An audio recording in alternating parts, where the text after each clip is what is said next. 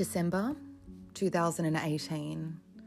Turkish born Canadian professor Ramazan Gencay, 57, disappears from a bar in the notorious Colombian city of Medellin. Weeks later, his body is found in a remote area outside the city. What happened to Ramo?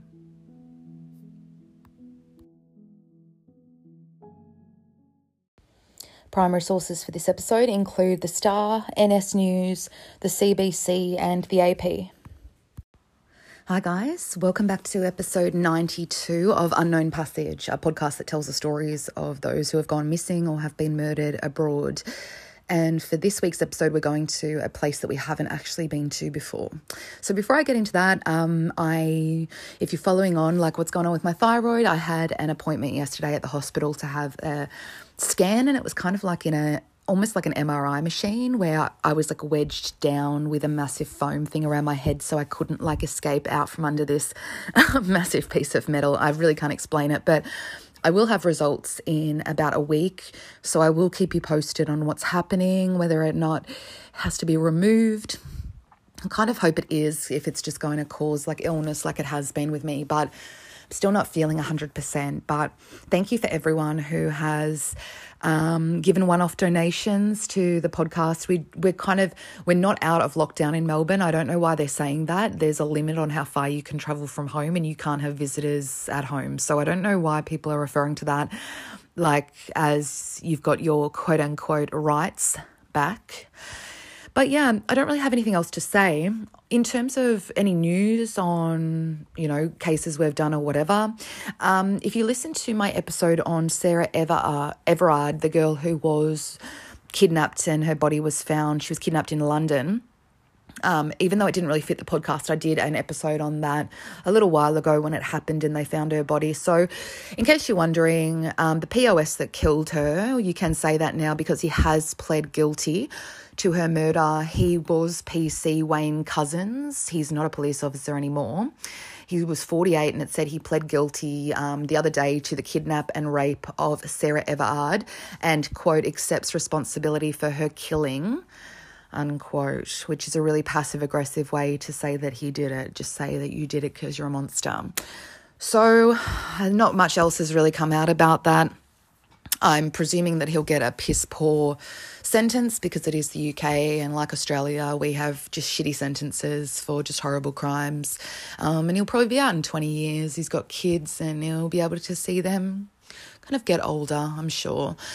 But yeah, there just hasn't been a lot about her since it happened. And I guess the media have kind of had a bit of an injunction against them because they're keeping it a bit on the down low, I guess, until he pled guilty. And now they can name him and say he is the killer um, now that he's pled guilty and things like that. So there's not much else going on. It's very um, cold and gloomy in Melbourne. We're getting into winter. Um, July and August are the coldest months. So it's my favourite time of the year. Um, yeah, so to get into this week's episode, just a bit of an introduction how I stumbled across Colombia. So this is a location request for Patreon Patreon Stephen, who became a patron a couple of months ago. Now, he I think he's American, but he lives in Mexico. But he actually requested Colombia because he had lived there before. Um, and then he also told me that he once lived in Thailand as well. So really interesting people listening to the podcast. Um, I find that a lot of you guys like are either really interested in travel or you've lived all over and you've been waiting for like a podcast podcast like mine. So I'm glad that I could oblige.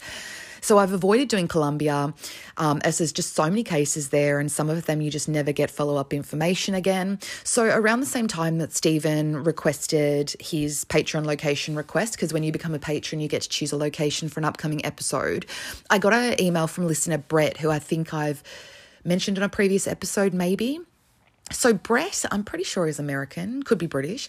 Um, he lives in Colombia for the last five years in the city that this case takes takes place in Medellin, and you'd probably know Medellin from Entourage. I guess that's the first thing I think of, sadly, where they're making that movie about Pablo Escobar.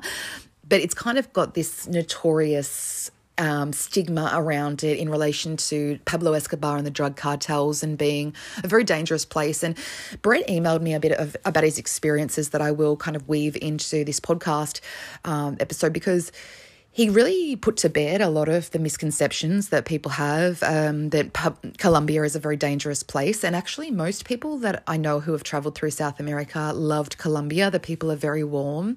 The crime rate has come down, and actually, like men are more at risk of being victimized than women. So there's a lot of things that kind of stigmatize places like that when it's really, you know, not not the case at all. So he started telling me a lot about, you know, Colombia and how, you know, um, a lot of things that people think are not necessarily the reality. So a couple of weeks ago when it started, when it came time for me to pick a case for Stephen because I hadn't still picked a case for him, I was kind of thinking about episodes of Locked Up Abroad that I've seen. I know there was an episode with a guy who was kidnapped by the FARC, which was kind of like a rebel group in Colombia. Um, and then there's a lot of other cases of the FARC abducting tourists, not FARC, F A R C, it's like an acronym. So I was really stumped because I just couldn't find a case where there was a beginning, a middle, and an end. So I actually emailed Brett because because he'd just emailed me with more information about Colombia. And I said, Do you have any like case suggestions because you live there at the moment? And within like a few hours, Brett sent me four with a breakdown of what happened um, and a link to further information, like my kind of person. so this case was number two on the list, and I found it really hard to choose between the four. So I've kind of added them all to the list to do at some point. So throughout this, I will kind of weave a few things that he's told me and Stephen's told me about Colombia um, with the case. So when suggesting this, Brett emailed me, quote, this case got a lot of attention, um, unquote. Like he was saying that it got way more attention than a lot of cases do because they're so common, these kinds of things, um, a drugging and a killing of someone to rob them. And he that's when he kind of said men are more at risk than women in these parts of the world. Um, but there's a misconception about women being at risk in this part of the world. Women, I mean, the end game for them is generally robbing for money, and that's why they target men um, as opposed to women. Remember, these parts of the world, like people are very poor, and with the lack of tourism over the last kind of year and a half, people are going to get, you know, more desperate, which I've said on quite a lot of episodes. So he said it's actually men who are most at risk of being drugged and killed and actually being victims of these scams, these online dating scams, which I've come to realize through researching this are quite common. They're kind of branching out and using apps like Tinder and Plenty of Fish um, to, you know, secure their target. So basically, patron Stephen led me to Colombia, and Brett um, did quite a lot of emailing, filling it out. So that's how I came across the case of Ramazan Genke. Now, I'm going to say it like that because Spanish coverage in Colombia, which I watched, they said Ramazan Genke um, and or Genkai. It's G E N C A Y, but the C has that little kind of symbol of it. And I don't know what it is because he was born in Turkey and I'm not exactly sure. Um, it makes that kind of different sound. It could be. Um, yeah, so, and then there was a Canadian coverage that said Genke. So, whichever it is, his name is Ramazan Genke, and he actually, a lot of people refer to him as Ramo. That was his nickname. So, I will interchange, you know, Ramazan and Ramo um, throughout this. So, I think that's pretty much it. This is the first time we're going to Colombia. It's a place that's very, I think, really intrigues people. Um, the stigma and the sense of danger um, associated with Colombia, and really the also the dramatization on shows like Narcos and things like that, I think have only contributed to Colombia being more of a destination that people would go to when traveling around this part of the world. I know about 10 years ago, um, I, it started getting really trendy to go there when I was working in a travel agency. And I was kind of like, oh God, be careful. But I, I actually know like girls from my high school that went there, just a couple of them, and traveled through um, with no problem. So, let's get into the case of Ramazan Genke. So let's talk a little bit about our victim here, Ramazan Genke. He was born on the 17th of February 1961 in Turkey, and I'm not sure exactly where. Most sources refer to him as Turkish Canadian because he'd become a citizen, I guess, of Canada because he'd been there for a couple of few decades at the least. Um, and he was 57 when he died in 2018, so he died just about two and a half years ago. I should say he was murdered because he didn't just die of natural causes. So, in Turkey, he attended a university in Ankara, which I'm not sure if it's the capital, the old capital, but I knew a girl who was a filmmaker and she actually like went to Ankara because a f- tiny little film that she made in Melbourne was accepted into the Ankara Film Festival and they paid for her to go there and everything. Um, and he attended graduate school, I, I guess, in Canada. He went to the University of, and I'm sorry if I pronounce this, this is where he got his master's degree from. It's the University of Guelph. It's in Ontario, Canada. Most of his studies were around the east coast of Canada. Um, and he got his PhD then. He travelled down to the States and he went to the University of Houston where he achieved his PhD. And all of this was in the field of economics. So, an area that I would struggle to get through one unit of, let alone get a PhD from and technically become a doctor. This was a highly skilled man and his knowledge of economics, um, world economics, was really in demand because he would often travel around, you know, speaking at seminars across the world, which you ultimately, when you become a PhD, you often become a teacher or a professor, you know, in that topic. So, he went on to teach economics at a number of universities in Ontario and then Ottawa, so the University of Windsor and also Carleton University, which is where my friend and patron Brittany went, um, and that's in Ottawa, Canada. And he was there until 2004. It was then that he got a professorship, I guess you could. I guess you'd call it that, um, uh, of economics at Simon Fraser University, which is in BC, near, it's kind of like just outside of Vancouver, so the other side of Canada. And he was there from 2004 to 2015, and I presume he would have got tenure at some point. So he's kind of the the anti Jordan Peterson, where he's not particularly controversial, but he's a Canadian professor. Now I know two of them.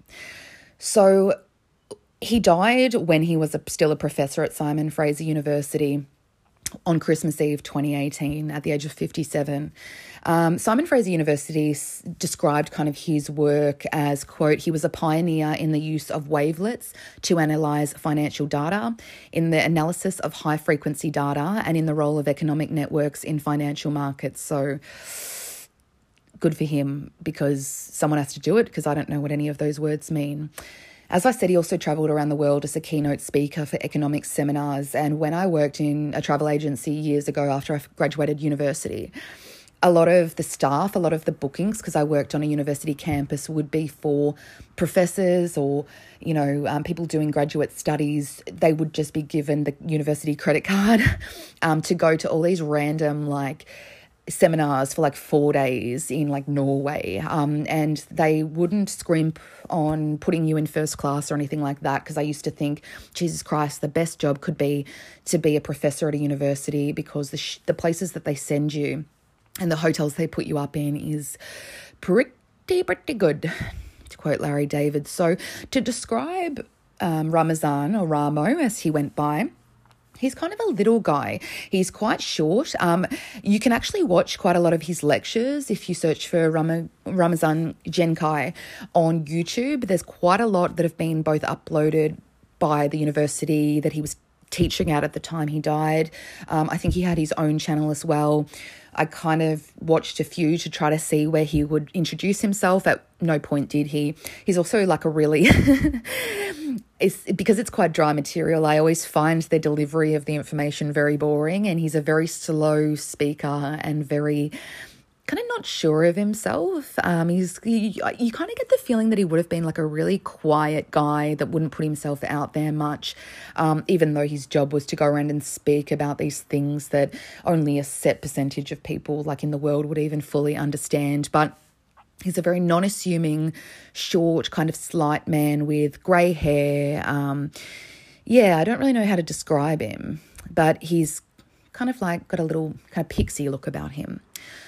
According to his public memorial page on dignitymemorial.com, he was married to his wife Carol um, for a number of decades. I'm not entirely sure, but they had two daughters, Yasmin and Rana. Um, and according to the memorial, he also had a mother that was living at the time and two brothers as well in Turkey, I believe. It refers to him as a devoted husband and father. Keep that in mind. So, the memorial also says that he was an introvert, quote, who renewed his energy in the forest trails of North Vancouver and the lower mainland of BC, as well as in the practice of salsa, kizomba, and bachata dancing. It was with infinite curiosity that he continuously explored cultures across the globe. In recent years, he also discovered the joy of felines in the family, unquote, which same. And you can tell a lot about a man who loves cats. Um, but it just sounds like a beautiful place to live. Um, listener Belinda, who's a good friend of mine, kind of lives in this vicinity. Um, and it's it just the, you know, great outdoors in this part of the world in Canada would be perfect. Um, so he was also into salsa dancing and actually as fate would have it, one of the last places he was seen before he vanished um, was at a salsa club in Colombia. So he was interested in in the dancing styles of, you know, this part of the world.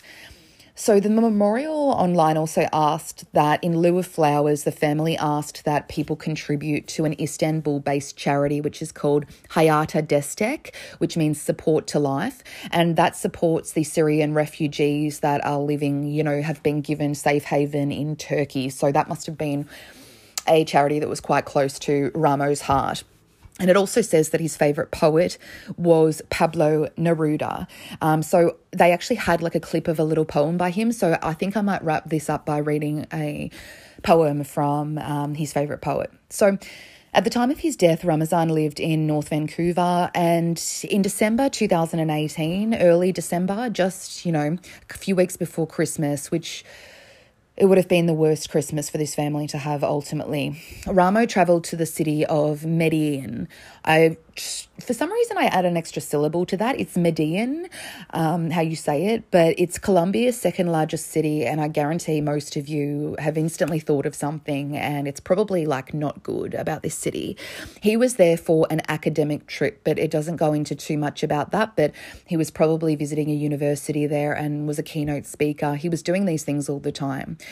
So yeah, now this is the point where I'm going to talk about, you know, Colombia a little bit and particularly, you know, Medellin. Did again. So, Colombia, as many of you will know, is a South American country, but parts of it actually jut up into what is classified as North America. So the Caribbean is to the north. We've been to quite a few places in the Caribbean. Panama is to the northeast, where we went for the Kris and Lisanne episode. Venezuela is to the east, which I haven't done yet, but it's maybe one of the worst off places in this region, so one day I probably will. Brazil is to the southeast, and the Pacific Ocean is to the west, but actually, Colombia is one of the few places like juts into both the Atlantic and Pacific Ocean. So the capital is Bogota, and the language language language is Spanish. Um, and over 1.5 million square kilometers, the population of um, Colombia is almost twice the size of Australia. It's 50 million, so it's a very densely populated place, but it's actually one of the fastest growing in South America. And actually, people there, it's a really good place to end up, which I'll get into. In fact, there's over, depends on what source you use, but between 70 and 100 languages spoken um, due to the different influences over time. But these include um, European languages, Creole, things like that. So the culture in Colombia is truly fascinating. Um, it's always interested me, but it's also kind of got that scary underbelly as well. I mean, that's what you think, but I've been proven wrong, everything I knew. So the culture in Colombia is really fascinating. It's a real melting pot, like a lot of places in South America, of European, you know, Spanish Empire influences, South American settlements moving through, slaves being brought over from Africa, um, and European and Middle Eastern immigration into there, as well as quite a lot of North American immigration down here as well. Um, its indigenous populations actually date back over 12,000 years. So the country is overwhelmingly Christian. I believe they're Roman Catholic, which is almost 90% of residents. And currently, the head is a president, and the legislature with the upper and lower house, it seems to be very similar to here or a British system. But from memory, I think it's a parliamentary democracy or a Republican democracy. I can't remember. So, Colombia was under the Spanish Empire from 1499 when they first landed there to their independence in 1810 when Colombia took their independence back. Now, it's a bit confusing and I couldn't really make a lot of sense to it. But for a time until 1903, they were actually joined up with Panama, and we've been there before. But Panama seceded from this kind of union that they'd built up with Colombia in 1903. And since then, the borders that were set once Panama seceded have essentially been set in stone. Unfortunately, since the 1960s, Colombia has been dealt a card that we have covered on this podcast so many times. In mostly comes up in South America and Central America. They've been dealt the card of political instability caused by corrupt governments, violence, drugs, the drug scene, um, and just on and off conflict, which has unfortunately taken more civilian lives than actual, you know, people involved in it lives who are the the people antagonists causing it. And it actually has you know flared up currently um, as i speak. The last 20 years um, in colombia have really seen some of the lowest crime rates on record due to it was after the death of pablo escobar and the end of the medellin drug cartel which i think probably most of you at least will have seen the movie blow and have an understanding of just how important Colombia was to the drug scene from the 60s onwards. And the country continues to kind of grow in leaps and bounds in terms of economy, and more and more entrepreneurs are actually starting their businesses in Colombia. Much like its neighbour Ecuador, Colombia is classified as what's called a mega diverse city, and it's ranked number two in the world in terms of environmental diversity. So, the landscapes that the country covers. So, you've got the Amazon rainforest butts into parts of Colombia, and then you've got highlands, you've got the Andes Mountains, you've got grasslands, deserts, you've got the Atlantic on the east and the Pacific on the west. They the country butts onto both, which is really rare stunning coastline um, and the range in landscapes really contributes to the many different climates in in Colombia. So you've got cool climates humid climates. Um, where we're going for this I think it's a permanently kind of temperate climate that's not too hot and not too cold. Um, you know you've got coastal climates mountain really mountain climates. Um, due to its location, it's actually part of the Ring of Fire, which, if you look up a picture of it, it kind of comes right down to New Zealand, almost close to Australia, up through Japan, and then crosses over and pretty much comes down the whole west coast of the United States and then into Colombia. So they are subject to quite a lot of earthquakes and things like that. But Colombia is actually ranked number six in the world in terms of their freshwater supply, which is quite incredible. And it actually really impressively has some of the lowest rates of deforestation in the world. So you know how much of the Amazon is being deforested across South America. They've got controls on that in Colombia, and a lot of these incredible, unique locations are protected. I think I remember reading that nine. Colombia has like 90% of the world's rare birds or something in one spot, or no plants, sorry, um, in one spot. So listener Brett, I kind of took a little bit from things that he emailed me. He wrote, quote, overall, Colombia is one of the most wonderful countries for tourism. It offers so much and people are extremely friendly, unquote. So the life expectancy in Cam, I keep going to say Cambodia for some reason. Colombia is 74.8 as of 2015, which is quite a jump from what it would have been in probably the 60s. Um, it has low rates of infant mortality and really high rates of literacy. 94.58% of adults are literate and 98.66% of youth, which is actually on par with a lot of places like Cambodia, where it's actually the young that are the ones that speak the most English. Um, and the government is really putting more into the education of its people. Famous Colombians from history um, include Gabriel Garcia Marquez, who's a famous author, uh, Shakira, Pablo Escobar, and Sofia Vergara, who I always think of. So, just to get into a bit about why Colombia was so dangerous for so long, um, in particular the city of Medellin, Medellin, which I'll get into because that's where um, Ramazan's murder takes place. So, tensions in Colombia have basically been simmering between a number of different factors. And I'm sure that if you've watched Locked Up Abroad, there was quite a number of episodes that took place in Colombia, including one that I remember really well, which was a man who was abducted at a checkpoint by the FARC, which is um, a revolutionary kind of side group, and they took him into the forest and kept him for quite a long time. And then he ultimately, they try to get this is how they make their money, um, you know, to keep going.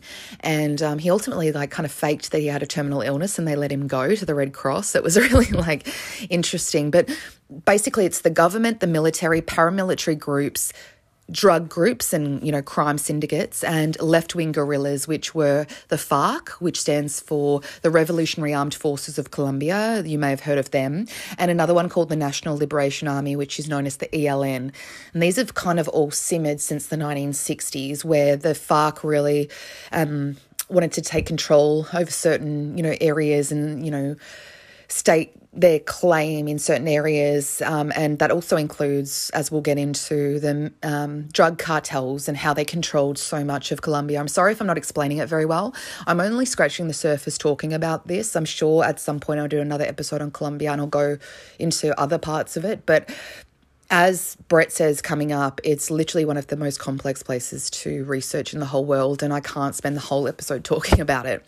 But the FARC were actually dissolved about four years ago in 2017 but the ELN still exists today. But just because the FARC officially like had a ceasefire and the government were able to have a lot of them turn in their weapons, it doesn't mean that there aren't random dissidents out there who are still kind of operating. So Obviously, in this part of the world, the drug industry is a massive earner. And when the 60s came around, and especially the United States, where they were all taking coke and psychedelics and pretty much they were the Colombian drug scene, which you'd know from watching the movie Blow, were pretty much making a fucking shitload of money sending drugs up, you know, to the States. I think they controlled 90%, or Pablo Escobar did, of the cocaine in the United States at the time. But this drug war that raged for a number of decades unfortunately claimed the lives of primarily civilians who were trapped in this crossfire, and all they did wrong was that they were born in Colombia. In the 60s, demand for trafficking um, such as, such drugs as cocaine, because the plants, the cocoa plants, grow really widely here. Um, I believe in the foothills of the Andes, but I'm not entirely sure. Their industry just went, you know, mental. Their production skyrocketed, and that's how the Medellin cartel came to be. Um, and what it costed to produce in Colombia versus what it was sold for in the United States was crazy the amount of money they were making. Rebel groups like the FARC controlled many of the parts of Colombia where coca grew, um, and obviously corrupt governments, as you'd seen this part of the world over and over again. It feels like a broken record doing this episode. Um, they just kind of turned a blind eye because I'm sure most of them were on the take. But the war on drugs, which was kicked off by Ronald Reagan, really, um, but there was a big kind of shift into overdrive in the 2000s, really set out to break apart all these different paramilitary groups like the FARC. Um, cocaine production in Colombia actually peaked in 2000. And with, I guess it was um, mostly like George Bush, with these efforts by 2010 into the Obama administration, um, cocaine production in Colombia actually was reduced by 60%.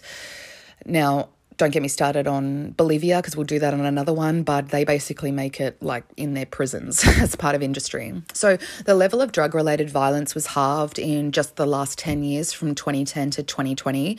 Um, and the country has often been considered the most violent country in the world, but currently it doesn't really even rank. I think the most violent country in the world is Afghanistan, but the ones near to Colombia that are the most violent um, are El Salvador and Honduras, uh, Venezuela, obviously because of their corrupt government, um, Guatemala, which we've been to before, and um, I mean South Africa.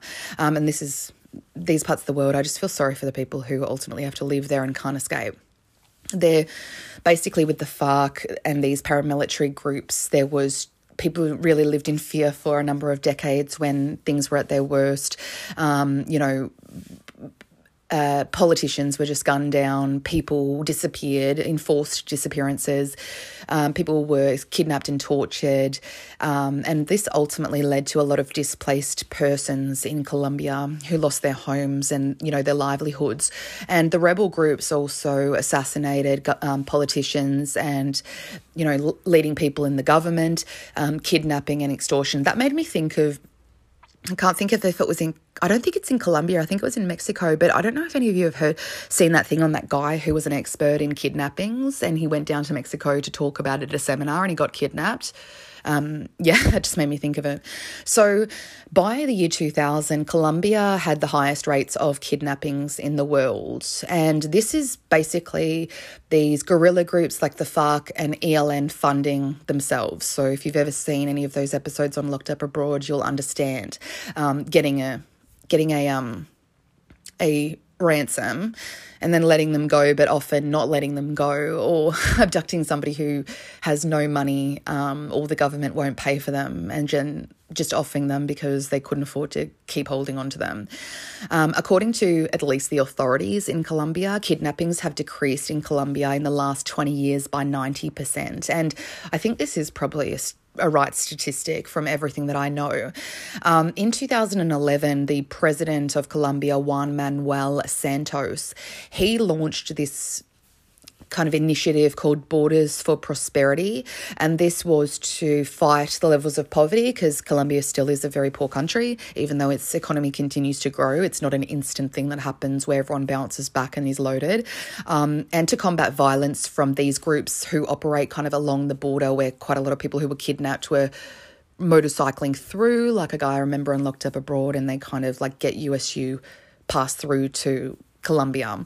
Um, so ultimately, they were able to bring down by 2016 the murder rate in Colombia.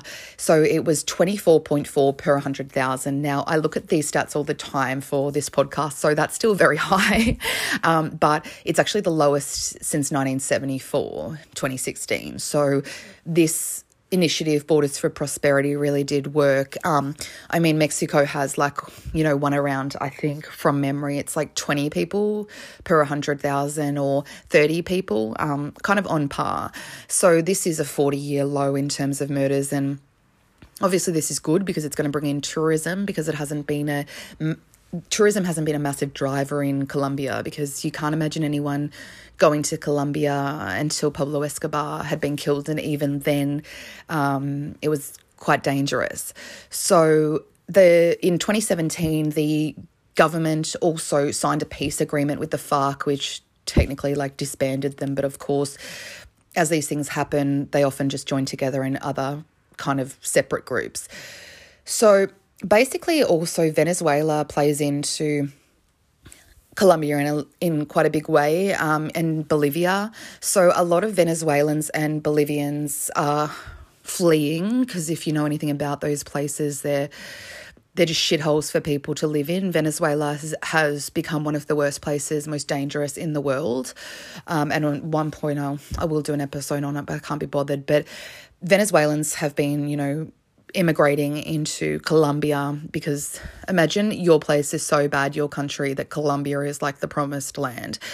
Um, and Venezuelans have come in, and because they have no way to survive, they've resorted to crime in order to fund their lifestyles in Colombia um, and have actually joined gangs because there's no other way to survive. And Venezuelan women are really highly at risk of prostituting themselves um, in Colombia because there's no other way for them to get an education or make a living.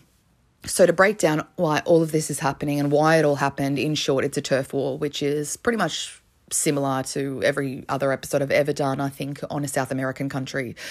Um, so, the high levels of government corruption do not help. So, according to a study by Colombia's National Center for Historical Memory, between 1958, when things really started to heat up in terms of violence in Colombia, and 2013, 220,000 people were killed in this conflict, and over 50% Actually, like 70% of those were just civilians who were trying to live their lives. People were forced from their homes, forced to, you know, immigrate to the United States or other places. Um, and at one point, it had one of the highest populations of internally displaced people. But according to listener Brett, who now lives in Medellin, um, petty crime is really what you'd expect as things have gotten better there. And I will say, I myself was like amazed when I was researching Medellin, how what a beautiful place it is, um, and how much people are missing out by not going there, and how wrong I was. Because even when Stephen recommended Colombia and he said he'd lived there, I was like, oh fuck, like that's it's just a dangerous, horrible place to go. And I was so wrong. I've never been so wrong about a place in my life because I've got Stephen, who lived there um, at one point, and Brett, who's lived there for five years and just sings its praises all the time. So I suggest, like, if you ever want to go to these places, like, don't just go off the stigma associated with it. But I'm going to read to you from one of Brett's emails. Quote, Colombia is one of the most complicated countries you will ever research. The history here is insane, and depending on which type of case you choose, there are a multitude of ways you can go. There are a decent amount of foreigners killed every year, but they are almost always involved in something illicit just Felicity here breaking from that. That's pretty much every case I do on this podcast. Um, most people, you know, are, I don't know, kind of, I say 50% of people are into something dodgy. Keep going. Basically, there are five rules for foreigners do not get involved in selling drugs, don't get involved with selling girls or women, watch your drinks, be careful of dating apps, and no da papaya, which means don't flaunt your wealth. Oh, papaya means wealth, does it? Number one and number two will almost always get you killed and quickly, and the last three can range from a life lesson to death. I'm not sure you've ever heard of scop- scopolamine, which is devil's breath. It's a complicated topic with lots of misconceptions. No, I haven't. One other way to get in trouble in Colombia is travelling in no go zones. Certain areas are known for lots of guerrilla activity, FARC among others. There are certain areas of the country I just would not go, and when people choose to go to these areas, bad things can happen from murder to kidnappings to disappear- disappearances. There is a lot of poverty, so crime can be a problem for tourists, but it is more related to theft and druggings. There was a string of druggings a couple of years ago that did lead to some tourist or foreigners' deaths but the government's busted a few of those rings, so it has not been as prevalent recently. One of my friends was drugged and kidnapped, which turned into quite the ordeal. There was a US citizen killed in a city near the coast about a month ago. A man from the US came down to Colombia to be with his girlfriend, who he met online. He was killed in a robbery attempt not long after he arrived. It seemed pretty straightforward, but then a lot of people are speculating his girlfriend had him killed. I mean, probably. He had bought a very expensive place, and that turned a lot of heads, especially in coastal towns where there is less money. However, do not deter you from. However, do not let that deter you from wanting to visit Colombia. These are isolated incidents. I can promise if you ever visit Colombia, it will be one of your favorite places in the world. If you ever need help with the Colombian episode, please feel free to reach out. I've cycled all over Colombia and visited almost every part of the country. It seems like you and I have similar traveling experiences, except yours in Asia and mine in Central and South America. So, yeah. So, thank you so much, Brett. I'm not sure if I have another quote from him coming up, but just because Brett, at one point, when he recommended this case, said to me that most robberies where people are drugged and then robbed and maybe murdered or just left after they've been drugged and robbed are towards men um, and not women. It doesn't mean that women get off scot free in Colombia either. Um, I was reading that domestic violence has one of the highest rates in Colombia um, in the world, and yeah, that's that's a similar statistic that I find kind of across all of South America. So let's talk a little bit about Medellin because that's where Ramazan was going, um, and that's unfortunately where he disappeared and was murdered. So, 25 years ago, Time magazine called Medellin the most dangerous city on earth, and unfortunately, that has really stuck with people, um, and myself included. And people have really got the wrong idea and thought that it has just wallowed in this really dangerous drug cartel situation, um, even though Pablo Escobar was killed in 1993. Um, back then, the Medellin cartel ran not like ran the city, and it's the second biggest city in Colombia next to the capital Bogota. As officials, even though corruption levels were high, um, they were frequently assassinated, and police officers really didn't want to do the job because they would often just be killed. Um, and regular civilians who somehow found themselves in this crossfire were often killed or they disappeared. Um, and just in one year, 1987, in Medellin, which was kind of at the peak of Pablo Escobar's wealth and when he was really just rolling in it, around 3,000 people were murdered. Um, that And that's like a crazy crime rate, rate when you consider how many that is out of 100,000. Medellin is the capital of the Anti- Antioquia prov- province, um, which is by definition mountainous. And it's actually called the city of eternal spring because its weather stays mostly nice and temperate, which draws in quite a lot of expats who want to retire or just move there to save a lot of money. Coffee is grown in this region as well. So the drug cartels ran this town, including the Medellin cartel, which was run by our mate Pablo Escobar. Unfortunately, he is so intrinsically like in the fabric of Medellin. You can't talk about the town without talking about him. When he was killed by it was like a US backed group. In 1993, there was almost an instant decrease in crime because they no longer had, you know, their ringleader. Unfortunately, major cities who, you know, had just seen, how do I describe this? A lot of people who left Pablo Escobar's cartel, or even in 2017 when the FARC was officially disbanded, it doesn't mean that the people in it just um, went on to like a good path with their lives. A lot of them this is very confusing and i actually tried to like research this a lot. So they disbanded into groups and reorganized into groups that ultimately the farc is far left and they organized into like far right groups.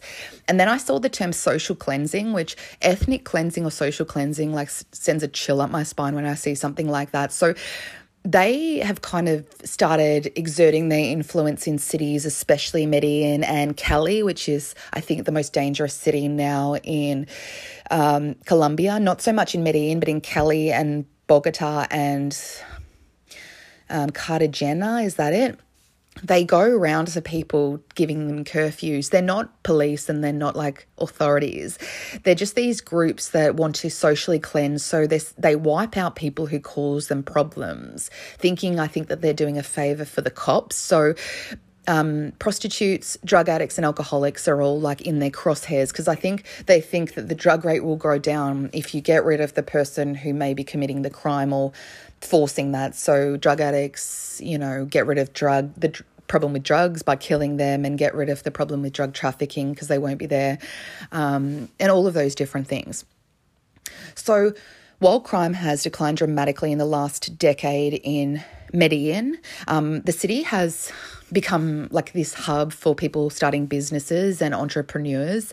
And they say that murder is still commonplace because it does have a high ranking in comparison to like I mean, in comparison to Mexico, it doesn't, but in comparison to Melbourne, um, it does. The city has just under 4 million residents currently. So, as much as like Brett says it's still safe, the numbers are that murder has gone on the rise again. And poverty usually contributes to that. But when you're not having visitors, I mean, they export quite a lot and they're in quite a lot of industries that export things, including coffee. But you're not having tourism as well, which, as I've said a million times when I started this podcast to now, lockdowns and not allowing people to travel will really destroy a lot of families and a lot of places. And I don't know how they're functioning. And with that comes desperation, um, crime, murder rates. You know, it's a chain reaction. So in 2008, there was a 33% rise from the year before in murders. Um, and violent deaths. And this increased again by 200% in 2009 so we've gone from 2007, where 654 people were murdered in um, Medellin, and then by 2009, there was just short of 3,000 people. And they still have twice the average homicide rate in Cambodia than other cities, but they're actually statistically, I don't have the stat here, but it's safer than New York City to be to live in Medellin. So if you live in New York, you can live in Medellin and there's no problems. And I'm sure Chicago and Lori Lightfoot Chicago has like a 500% increase on Medellin, believe me. Um, they have 20 times the average homicide rate from the United States. Um, and on average, nine people were killed every day about a decade ago. So there is actually more than double the number of homicides in New York City than in Medellin, and New York City has a population of 8.6 million. So, when I was kind of researching Medellin, I realized that the Telegraph, a couple of years ago, there was a big push for tourism there, and I don't know if it was coordinated or not, but the Telegraph in the UK ran a piece that was headlined, quote, How Medellin Went from Murder Capital to Hipster Holiday Destination in 2018, um, unquote. So, um, it's kind of done a big turnaround, but I found that a lot of places like have ended up doing that the writer describes how stunned they were visiting the city and writing this piece, how safe, how friendly, these big plazas, tons of green areas, lots of culture, amazing food, great locals. Um, the Guardian also referred to Medellin as, quote, the miracle of reinvention, unquote. They basically say that no other city has turned itself around like this. The writer Chris Moss wrote for The Guardian, quote, I had my doubts about Medellin. Next time someone says most dangerous city on earth, I'd pull a machine gun on them. That spurious claim was made over a quarter of a century ago in Time magazine in March 1988. Like Bogota and Santiago de Cali, Medellin is a much wealthier, safer, and more fashionable city these days, and its year round summery climate, nearby forests, and bird reserves, and indeed the fact that it hasn't been backpacked into oblivion, unlike Cuzco, say, makes it a rather more desirable destination, unquote. So, Chris Moss has some anger management problems, but yeah. So many expats, including listener Brett, have relocated to Medellin. Prices are low.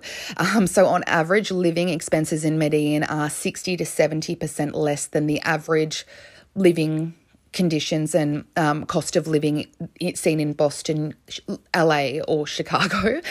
Um, so, retirees like love it here, like a lot of places in the world, or just young people who can't be fucked with paying what they're paying in cities because it's fucking extortion. Um, prices are low, the mood is chill. And the city is the only city to have a metro system in all of Colombia. There's galleries and museums and big plazas and hipster cafes and bars, and there's 30 universities just in the city of Medellin. They refer to the city as cosmopolitan. And as I said, the cost of living is insane, but obviously, as more people move there, that does naturally go up. So even Lonely Planet is sprouting Medellin tourism now. um, and when you go on Lonely Planet and it kind of recommends tours to you and things, I love that the people of Medellin are really cashing in on what Pablo Escobar did for decades in the city because most of the tours are like Pablo Escobar historical walking tours and eat where Pablo Escobar ate and things like that. And why not like cash in on his name because he kind of put Medellin on the map. Um, and that interests people, that kind of, you know, true crime element of things. So now that I've talked quite a lot about Colombia and Medellin, although it's about probably one tenth of what I could talk about, I just wanted to set the scene for where um, Ramazan was traveling down to, to Medellin in 2018. So let's get into Ramazan's death. Now, I will say that there's not a whole lot of twists and turns with this case. It's pretty straightforward. So at the end, we'll talk a little bit more about similar cases. So Ramazan Gencay, he traveled down to Medellin for this seminar he was speaking at in early December um, 2018. And he was last seen at a salsa club because salsa's big in this area, I believe it's Cali that's the capital of salsa or Cartagena. I know it's not Medellin, but salsa clubs are big. And remember, um, Ramo was into salsa dancing. So that night he attended the club and then he vanished and that was december 6th now when they questioned the people who worked there because there's not a lot of play-by-play coverage of this case it's all just the same recycled stuff. It basically said that he was last seen leaving the salsa bar and he appeared intoxicated and two women were walking with him. And they took him to a car and put him in it and there seemed to be an accomplice waiting there which I presume would be a man, and then he was not seen again. His family were informed that he was missing, and they did quite a good job of communicating back and forth um, you know, the authorities with the US Embassy in MIDI and back home um, to Canada. Sorry, the Canadian Embassy. Now, his family and friends turned to social media, you know, once he went missing to spread the word that he was missing. But about a day or two, the 7th and 8th of December, just a day or two after he was taken, um, Ramo's bank account started emptying out of money. And before long, I think they were completely empty. And I'm not sure how much exactly was taken. Now, this is a pretty common thing, which we will get into um, their operating procedure, how they do this. But long story short, Ramo's body was found, I think, on a riverbank in a remote area just outside of Medellin two, uh, two weeks later on December 20th, 2018. Um, and there's no word of how he died on anything. Um, and I have to presume that it was an overdose of it. That's kind of what I think. Um, but then again, it could have been another kind of death. As we get into how these groups operate, you'll see that most people get out alive um, out of these druggings. So Flash forward um, two months to February 2019, and four people were arrested, and I believe it was two women and two men, and they've never named them. And the only picture that I have of them is their faces are blurred out, but just the build um, of the women and what they're wearing, I have to presume that they're really young, like early 20s. They just look really young, even though their faces are blurred out. Now, the investigators on Ramo's case were able to do like a sting and arrest them, and they found 30 credit cards, you know, all from different victims, pills, including benzos, benzodiazepines, um, which is, you know, a sedative like Valium. Um, and they were able to find currency from Venezuela, Peru, Canada. So we can only presume that these are all left behind from people who have either reported it or not reported it. So, multiple reports from local media at the time say that Ramo met these girls who it was the women that he met up with um, on an app, and I think it's probably Tinder or Plenty of Fish, and that's what um, Brett wrote to me when he was writing about Colombia that he, you know, what he knows is he was on a dating app. Now, I'm not going to judge him because he's dead. He was married. Um, you know, surprise, surprise his wife believes that he was quote unquote taken advantage of, which, you know, obviously, but a lot of these, as I'll get into, groups operate through dating apps now. It's it's just made it really easy for them, especially with foreigners, men who are down there on their own, things like that. So Medellin is considered a medium risk city according to the State Department in the USA. And there's a group called International SOS. And so I started kind of looking up different cases because unfortunately that's the end of um, Ramos' story. And I have no, no proof that a trial has started. I presume COVID kind of put that on the back burner, but I will ask Brett to let me know if he sees anything because since they were arrested, there's been no news on that case at all. So, this group called International SOS, who is an international travel safety group, it says that meeting strangers both on social media, online dating apps, and at night in these areas should be avoided. He says that no particular dating app is more dangerous than the other, um, but victims, uh, hack, scammers will do this no matter where there's an online connection. So, According to a colleague of Ramos um, in the same economics department at his university in Canada, he said, quote, Ramo was a gentle scholarly man, a prolific researcher who deserved a better fate, unquote. So these are really common, these kinds of dating app scams where people meet up with someone and then they wake up, usually alive, um, after being drugged and their bank accounts are basically emptied out. Now, I believe that Ramo, you know, was drugged with um, benzos and, you know, Valium. Maybe it was an overdose. It's very hard to overdose on Valium. Maybe they killed him, um, you know, because they were they weren't going to let him go. Something happened, you know. He rec- you know he was able to recognize them. He came to something like that. The victims are usually released alive by these groups within seventy two hours. They don't want to be done for murder on top of drugging these people. Um, but unfortunately, since these people's arrest, we don't know anything.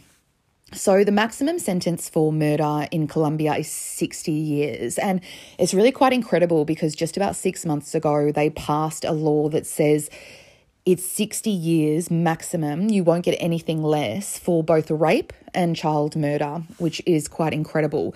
But I'm presuming that these guys will, you know, do 20 or 30, I guess. Now, prison sentences, there's no death penalty in Colombia. They haven't had that for about 100 years. There's a lot of things that they can do to knock off parts of their sentence work, study. For every two days of work or study, the prisoner earns one day reduction of their sentence.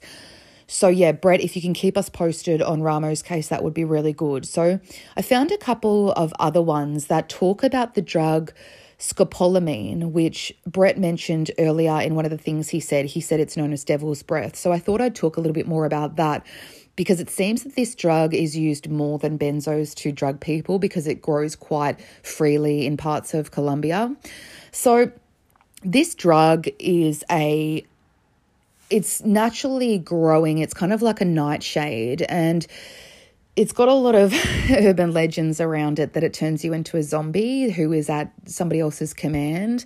Um, those are, urban legends have really been broken down. It's it'll really just put you out very quickly, which is what most people's experiences who have been drugged with this, mostly men who come to say that it is. Um, it's usually used to treat motion sickness and nausea, um, and also Parkinson's and things like that, but that's it's in a patch and it kind of is a slow release. Being drugged with it will very quickly put you out, and you have no memory of, you know, what happened. Um, one guy, he was drugged, and for days he just walked around his neighborhood in like filthy clothes.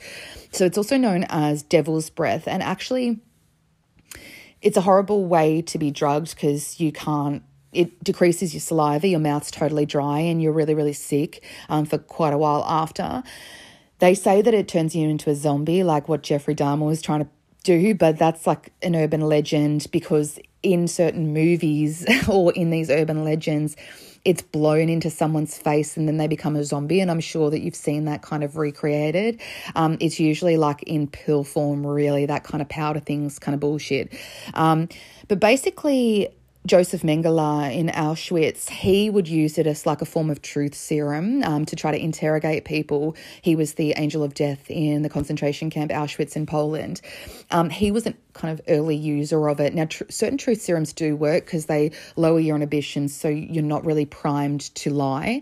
Um, and at one point, um, I can't say it probably um, scopolamine. It was looked into by the CIA as a truth serum to use, but they ultimately didn't go with that. So basically, it's very commonplace in Colombia, and this is what the people are using, like to slip into someone's drink um, a lot of the time. So, the US's Overseas Security Advisory Council talked a lot about how there's quite a big spate of instances in Quito, um, basically when people are going to walk the Inca Trail. Um, and they say that there's around 50,000 scopolamine incidents there every year because quite a lot of tourists go through there. So basically, the story I was going to tell you is that in December 2017, exactly one year before um, Ramo died or was died this way, two Cuban tourists who were there for a work thing were drugged with scopolamine, and one of them died. He was 49 years old. His name was Victor Ignacio Cuerdo. Um, so they were there for an international congress on hydroelectric power. So similar thing. They were there for a work do. Um, so after that event, they went to um, kind of a park, like to drink. Um, and after asking for a bottle of liquor um, and being approached by two women, they both lost consciousness. Um, and then they woke up in like a random area um, of the city.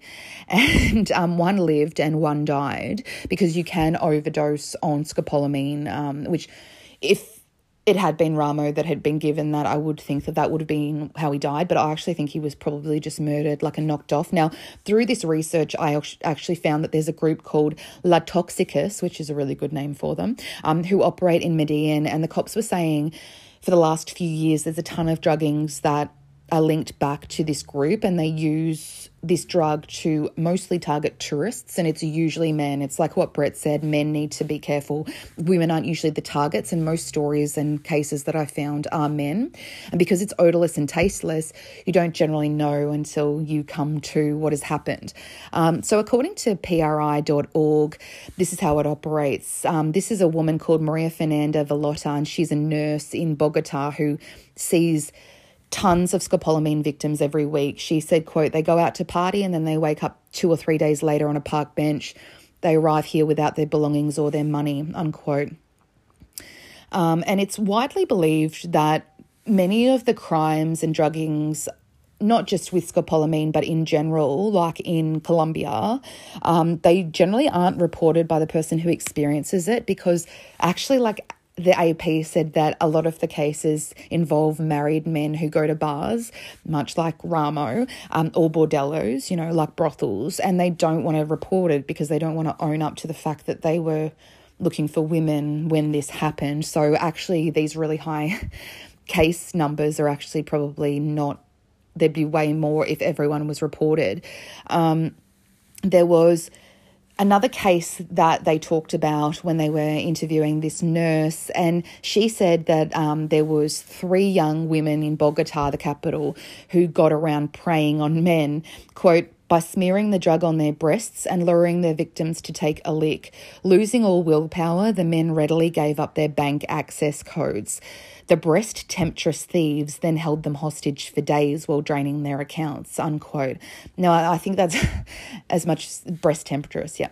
Um, as much as I like love how that's written, I think that's probably what happens. Like they extract this information out of them, usually with threats um, or that kind of thing, or when they are coming to and they're just kind of out of it. And that's probably what happened to Ramo when the next day money started disappearing. I also read um, an article, I think it was from the Costa Rica news, that was talking about an Irish guy in Medellin just at the end of 2020. He was drugged. He'd met a woman at a bar with his mate, and they went out on a date like the following night. They sat down on a park bench and that's literally like the last he could remember. Um, and then he came to like in a taxi, and the taxi driver was yelling at him that he'd been driving round and round in circles all night because this guy was drugged and he couldn't respond to him. Um, and when he went and checked, his wallet was gone, his passport was gone, um, and when he went to his bank account, his life savings were gone, and he was able to like get a police report to say what happened. Um, and I guess hopefully at some point get his money back. But despite that, he reminded me of Brett saying like he still loves Colombia. He was like, Colombia is the best place ever. Um, you know, you just got to be careful of this stuff. He was from Ireland. Um, and he said that when he told his friends about this experience, most of them said they'd had an almost identical experience. So really is men being targeted, you know, and robbed. Now, the cases don't stop in Colombia with scopolamine, at least. There's cases that have been reported in Paris and the USA as well. And actually, quite a number of the suspects in those are Colombian people. And if you're interested in a really kind of dodgy horror movie that is very similar to this and reminded me of it, um, the movie Turistas is set in Brazil, but it's basically drugging tourists um, and then, you know, they wake up and all of their stuff is gone. There's also a number of ayahuasca deaths, which I've talked about on another episode, and random shootings of tourists as well um, in Medellin. Now, some of the most recent news I saw about Medellin is that the drug cartels and rebel groups that I talked about that kind of impose their own laws on cities, um, their own kind of social cleansing, as they called it, um, they haven't bothered with like fines and stuff for people who break lockdown laws and things over there. Um, according to The Guardian, quote, drug cartels and rebel groups are imposing their own bloody coronavirus lockdowns across Colombia, unquote. And that was basically they're just killing people just to deal with it. So, yeah, if you get a fine, you're pretty lucky. So, yeah, Colombia for me got me thinking about Luis Garavito, and he's, they say he's the most prolific serial killer in history, and no one knows about him because he's not like American. he is estimated to have killed around like three to 600 people, mostly young men and boys. Um, and he was a Colombian serial killer that kind of um, operated you know, I don't know what decade, but there's quite when I've noticed that when Colombians like serial killers go, they go hard. Like because not many people know about him, but his story is really interesting. Unfortunately, I won't be able to do it because it won't it doesn't fit into this this kind of format for the podcast. But yeah, I hope um, that you got something out of it. Um, at some point, I'll do another Colombian episode. I just I chose Ramos' case because I, I found it really interesting drugging um, and how they're using social media apps now and how they're using naturally growing this scopolamine. It actually grows in I found out in the botanic gardens in um, Bogota, and it also grows in um, the valleys of the Andes mountains as well. So it's not like it's not easy to get um, or cheap to get. It's it's in like a powder form, um, and yeah. So let me know if you have you know any other cases similar to that. So to wrap up, I'll get the website back up hopefully tomorrow. It's unknownpassagepodcast.com and I'll update the last the last few episodes that aren't up there. Um, become a patron. You go to the Patreon app and search Unknown Passage, um, or it links off the website, which will be up soon, or just search it. There's different tiers per month, and when you join, you get to choose the location for an upcoming episode. One off payments, which would really help at the moment. You guys are amazing. Um, unknown passage podcast at gmail.com on PayPal. Um, leave a rating or review if you like the show. Send through any um, case suggestions to unknownpassagepodcast at gmail.com. I've got some interesting cases coming up. Um, I'm going to have my friend on soon because she's very interesting, her knowledge, to talk about something a little bit different um, but related. And I'm not entirely sure who's up next. Let me see. Sorry, this is really bad. Um, so I've got Amy, Paul, Neil, Lee, Molly, Angie, and Sarah coming up. Um, I'm not going to go in any particular order at the moment. It'll probably be Amy, Paul, and Neil next time. Um, don't worry, all of yours are coming. These are patron location requests, and I will be kind of breaking them up with random choices of my own because I've got quite a lot of those um, on my list as well. So, yes, yeah, stay tuned, and yours will be coming. This one was for Stephen. I was going to do another case when he suggested Colombia, but then I the person is alive, and I thought, you know, they would sue me because they're pretty hard up for money. But I was going to have my friend Mark on because he loves this case so much. Um, and then I, I was like, oh, actually, no, because this person will end up getting all narky and stuff. So, yeah, I will be back hopefully later on this week and try to give you another episode.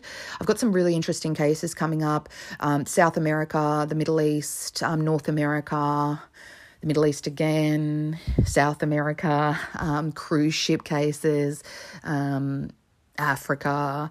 So, yeah, and Australia. Lorena and I are planning on doing like a big case that's famous in Australia soon. I've just been putting it off because there's so much information. And when I talk about it, I get all worked up and I'll probably fight with her. And I'm also doing a profile coming up and um, I won't ruin it for you, but it's really weird. I keep having these weird moments of synchronicity about this person who's no longer with us, and I've been having repeat dreams about them, and it's like, it's weird. It's really scaring me. So, um, yeah, so I will be back with the next episode hopefully in a few days, and I love you all. Bye.